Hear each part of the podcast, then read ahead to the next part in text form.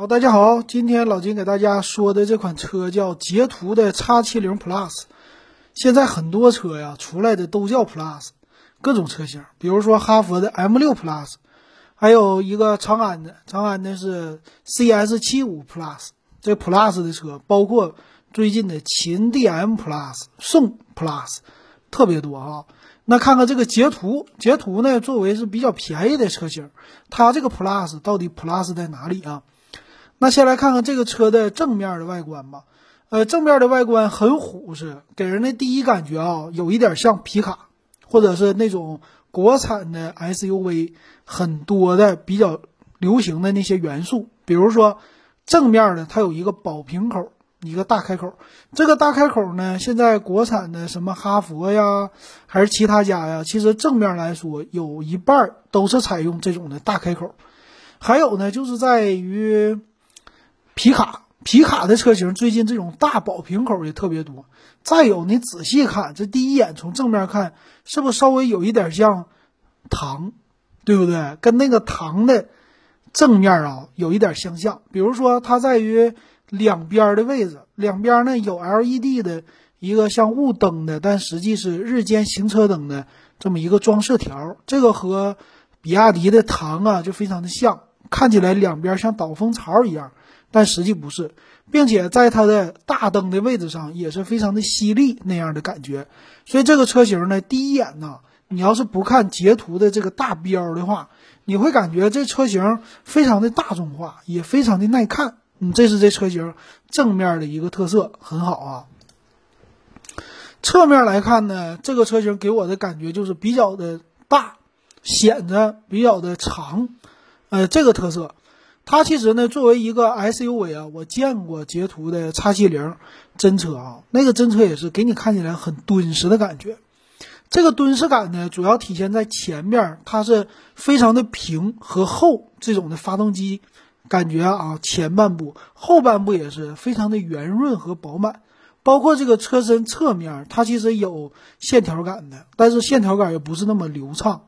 不像是很多那种像硬派越野的那样非常犀利的线条，它这个线条还是偏向于家用比较柔和式的那种的线条，并且啊，它的轮胎特别的大，轮毂呢，这个整个的轮毂区域显得特别的大的情况下，整个的车就看起来那种的比例感不一样了，嗯，有一种现代感，并且这个车身的侧面啊，在你。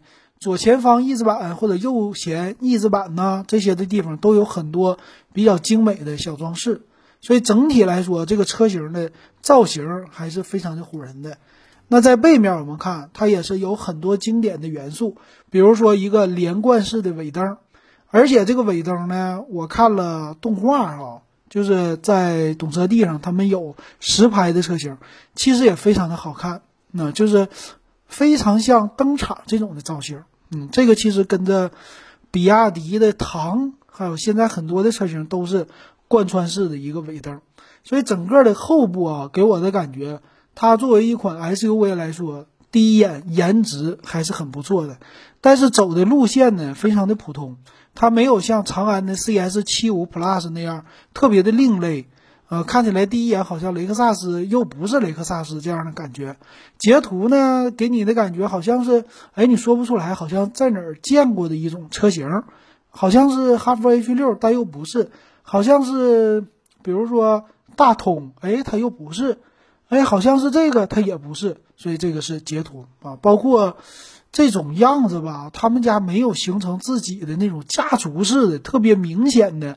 让别人看起来一眼就能够看出来这个车型是谁家的，所以只能从他们家的标上来认啊。这是它的一个外观。再来看内饰，这个车型的内饰啊，你进去以后给你的感觉，这车至少得值二三十万啊，甚至三十多万，非常的精致。第一眼看起来特别的唬人，什么唬人？有那种高级感和高档感，特别吓人啊。比如说我们看的当前的这一款。它的里边最诱人的就是一个大连屏啊，而且这个连屏不像别人家啊，它是一个大长条的啊。还有呢，有那种的越野车的感觉，比如说它的出风口，它用的都是那种的菱形，不是菱形，四方形的那种结构，突然有一种感觉，哎，这个车型好像是吉普系列的，或者是一些硬派越野车那样的感觉。哎，所以第一眼我看起来，哎，整体的这些的布局啊，给你的感觉高级感非常多，并且最有意思的是在侧门板上，侧门板上有一个经典的奔驰的造型，奔驰。在调节电动座椅的时候，它是有一个突出式的座椅形式，这一点啊，之前比亚迪学，现在捷途把它学过去了，所以整体啊，就从照片里来看的话，这个车其实有点四不像，就是既像奔驰，其实还像谁？路虎。最大的两个，你就在你挡把前部的位置有两个旋钮，这个就是路虎家的特色。所以第一眼看啊，这个车他说卖十几万块钱，甚至几万块钱。我有一点不敢相信啊，这车型太高级了。第一感觉，这就是一款小奔驰，或者说小的路虎的感觉呀。所以，这个喜欢颜值的人，如果对于捷途这款车不是特别的在意这个品牌的话啊，其实买这车，嗯，能有不错的一个满足感，或者说，哎呀，这个怎么说虚荣心吧？哎，这种的。所以满意程度应该在外表看起来是非常不错的。那方向盘呢，功能按键也很多，并且这两块大连屏可显示的内容也是很多的。呃，正边的主驾驶仪表盘给你显示啊，正常的两块，一个时速，一个是整个车的车速啊，时速和转速表。然后中间的中控虽然说不是特别的大，它细长的嘛，但是里边该有的功能也都给你显示出来了。并且一键启动是奔驰式的一键启动啊，整个的方向盘也是有那种路虎的感觉，或者是硬派越野的感觉，很很有那种方形或者不规则的这种的硬派的那种感觉很多。然后在车门板上，呃，奔驰很喜欢的就是在喇叭上加很多，比如说什么叫柏林之声是吧？那种呃小外壳的一个造型，他们家全部都给你学会了。所以第一眼看出来啊，太牛了！还有一个最高配的车型，竟然在左边 A 柱上是有一个摄像头的。所以老金一看这车，哇！他要不是挂着捷途的牌子，随便卖个二十万，这简直了哈！捷途是谁家的呢？实际是奇瑞控股啊，也也可以看出来是奇瑞家的一款车吧。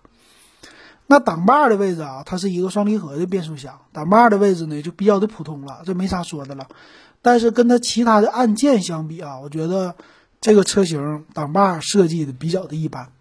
那高级一点的配置的版本啊，还有全车的氛围灯，而且上下的仪表盘给你看起来仿皮啊，而且是棕色、白色这种的拼接的颜色，满满的高级感啊，豪华感，所以做的。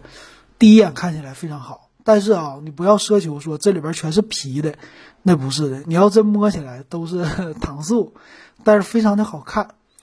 那座椅方面啊，这车型也是很牛啊，整个的座椅第一眼也是看起来好像是那种航空座椅的感觉，有不能说是奔驰的感觉吧，但是特别的像。但可是呢。这样价价位的车型，你要进去，这个座椅也不能说舒适度多么的牛啊，只能说是符合当前的价位，一般一般哈。但是有那种像航空头枕呐，给你的感觉，而且可以是独立的一个头枕，啊，整体的看起来也是整个对你的腰部啊、臀部啊、前排的座椅有很大的一个包裹啊，整的还很不错，并且后排的地板呢，看起来也接近于纯平的地板。后排的座位呢，五座车型吧，也是看起来非常的厚实，而且有后背的调节啊，整体这个车啊，第一眼的感觉非常的抢眼，确实，而且有后排的出风口，所以这种双颜色的拼接呢，有一种高级感。但是你要看时间长了啊，这种高级感可能就不一定那么强烈了。为啥？因为不好收拾，是不是？啊比较的不耐脏。然后顶部有一个。两块的吧，合在一起的全景大天窗，可开启的啊，这个也是满足很多人的对于豪华车的一个想象啊。但是还是那句话，一分钱一分货啊，这个车跟豪华是不沾边的。OK，那我们看它推出多少款车型啊？这个车型应该是二零二一年的新款，它的价位呢也很有意思，从最低的是七万七千块，它的发动机呢是一点五 T 的发动机，由五座版本、有六座版本和七座版本，最低的售价呢从七万七开始，最高的售价呢达到了是，呃十三万九千块啊，这就是顶配，这是官方指导价。所以中间的差别可以差出来一倍呀！这个配置实在是特别特别的多，挺有意思的。发动机的动力总和也不同，啊，发动机有 1.5T、1.6T 两种。那我们看详细的参数吧。这个车型配置这么多，真是特别好玩啊，有意思。那我们先来看一看这个车型的。两种啊，动力组合，刚才说过，一个是 1.5T 的发动机，一个是 1.6T 的发动机。啊，1.5T 发动机啊，它是最大功率115千瓦，最大的扭矩230牛米。那 1.6T 的呢就强了，它最大的功率是145千瓦，啊，最大扭矩也是290牛米啊，这个差别非常大，并且马力上。1.5T 一百八一百五十六马力，哎，那个 1.6T 呢是一百九十七马力，1.6T 看起来马力数更加的牛啊，那估计发动机热效率啊这些都不同。再有一个变速箱也不同，变速箱呢手动挡是六档的手动，呃，1.5T 的这个车型呢用的是六档双离合，再高级一点的呢 1.6T 车型自动挡是七档双离合。哇，变速箱搞了三套不同的变速箱，实在是搞得太多了啊，有点烧脑。再来看这个车身的尺寸，整个的车长啊，四七四九，四米七五啊，将近。这个车长是非常的长的，宽呢一米九，哇，这宽度也是很宽啊。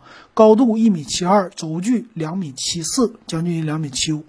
这个轴距也是非常非常的长，算是一个中型的 SUV 了，不能算是，嗯。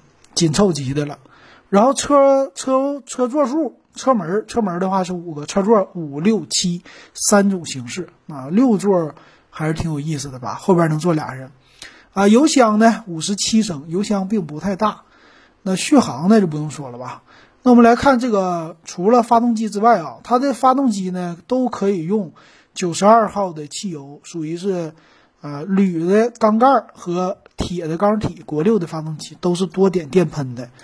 那档位的组合呢？六档手动，这不用说了。然后六档双离合是干式的双离合，然后七档双离合呢又是湿式的双离合。你说这变速箱采购的啊，太好玩了啊！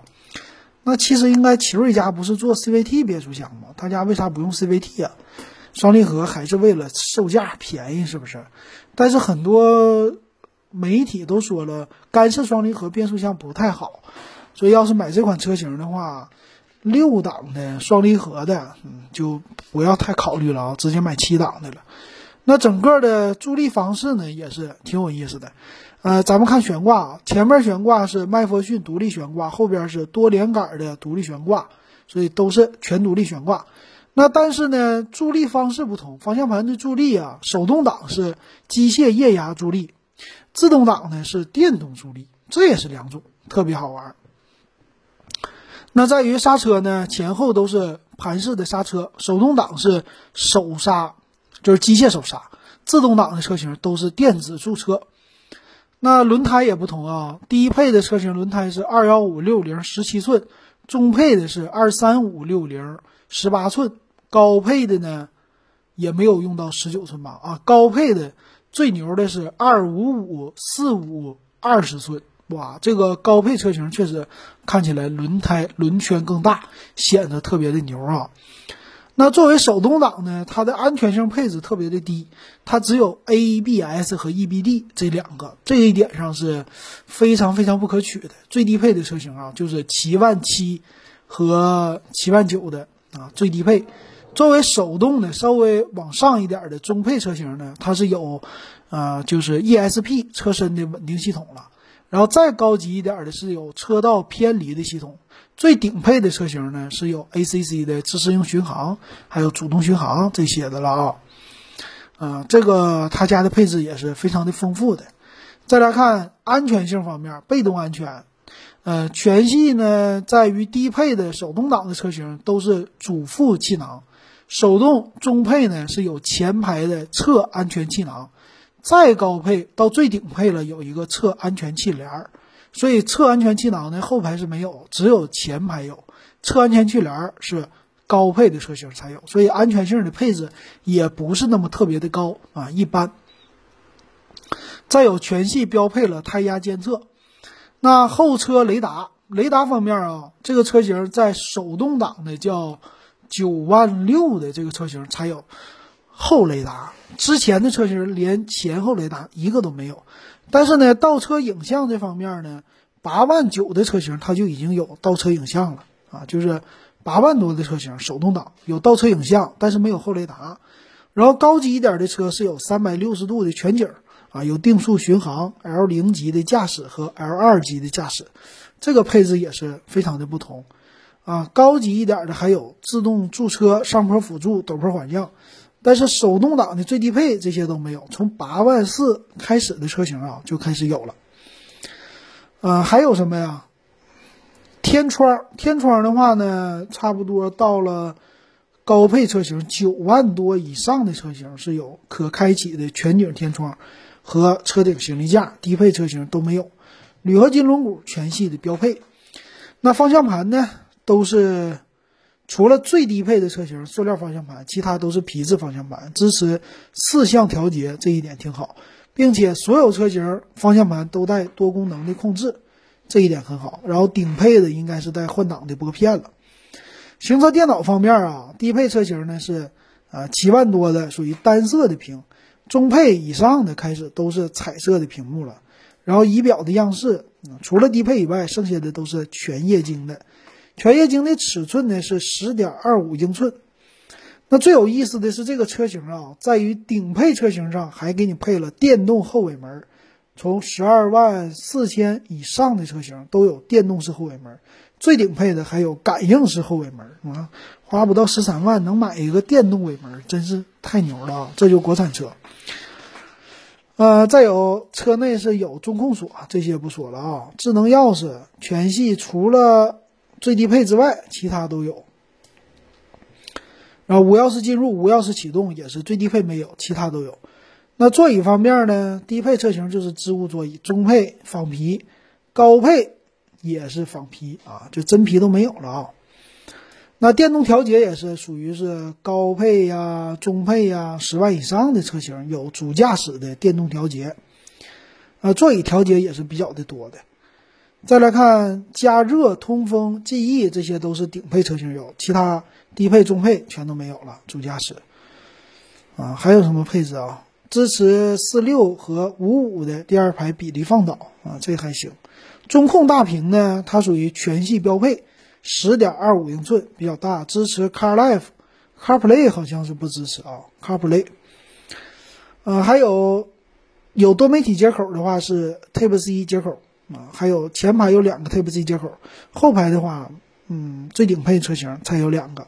扬声器呢还比较厚道，最低配的车型都有六个啊，还有中配八个，顶配十一个扬声器。那整个的前面的灯光啊，大灯的话。中配以上都是 LED，低配的是卤素的大灯，包括远光。啊，全车氛围灯呢有单色和七色可选，中配、顶配这个才有。啊，大灯延时关闭，全系标配，挺好啊。电动车窗，前后排都有，并且车窗一键升降是全车标配，全车标配车窗防夹手功能非常好。那外后视镜呢？低配车型连电动折叠呀都没有，加热都没有啊。其他的我看看啊，空调的话，啊有自动和手动之分，但是到自动空调都属于是十二万以上的了，其他的都是手动空调。后排出风口也是啊，中配车型也没有，后排出风口只有顶配车型有啊。这些东西都不应该啊。后排独立空调，后排出风口是。全系标配的啊，刚才说错了。OK，这就是这车型啊。那看起来的话呢，你要是买一个低配车型，几乎是什么东西都没有了。买一个最少你也得是第二个档的，就叫 U 六 MT 风它是这么分的：一个叫雷、风、火、林、山，山是最高配，呃，雷是最低配，有点不好记啊。所以你要买的话，应该从风开始买。风的话，大概是最低的五座车型八点七万啊，加一个座加两千嘛，是八点九万。你再七座的也是八点九万，然后再加一个发动机的话，那就是没有手动挡了。所以手动挡呢，只有一点五 T 的发动机。所以看起来手动挡可选择的话呢，是八万七和九万九两种选择。那作为自动挡想选的话，基本上大家就要看十万块钱以上的才可以了。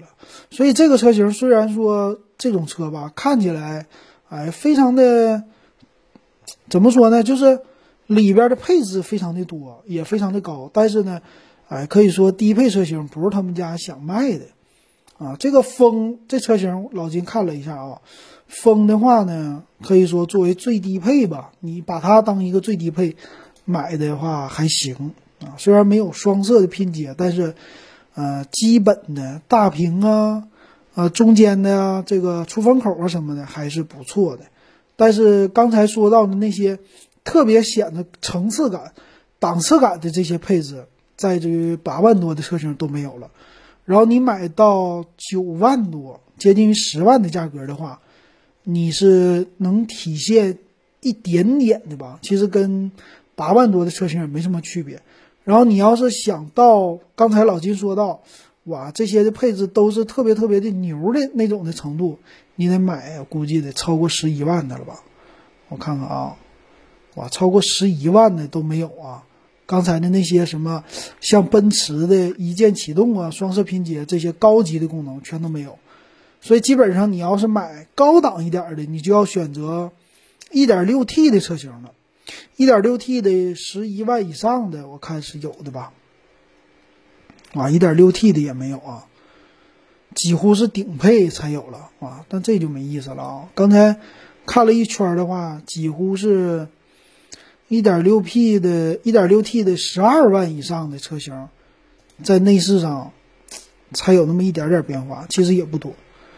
哎呀，这可能我不对啊，我看的都是一个车型啊，看错了。DCT，嗯，怎么说呢？哎呀，一般，我觉得一般。就这个车型看起来，你要想各种漂亮、各种好看，几乎就得买十六万以上啊，不是十二万以上的，它才有那种豪华感。所以这个车型大家看吧。其实截图虽然看起来便宜，但实际啊，售价啊，哎呀，也不是那么特别便宜。加上那些你想要的高档的配置，显得档次感，你这个车落地也得花个十四五万了啊，十三万以上了。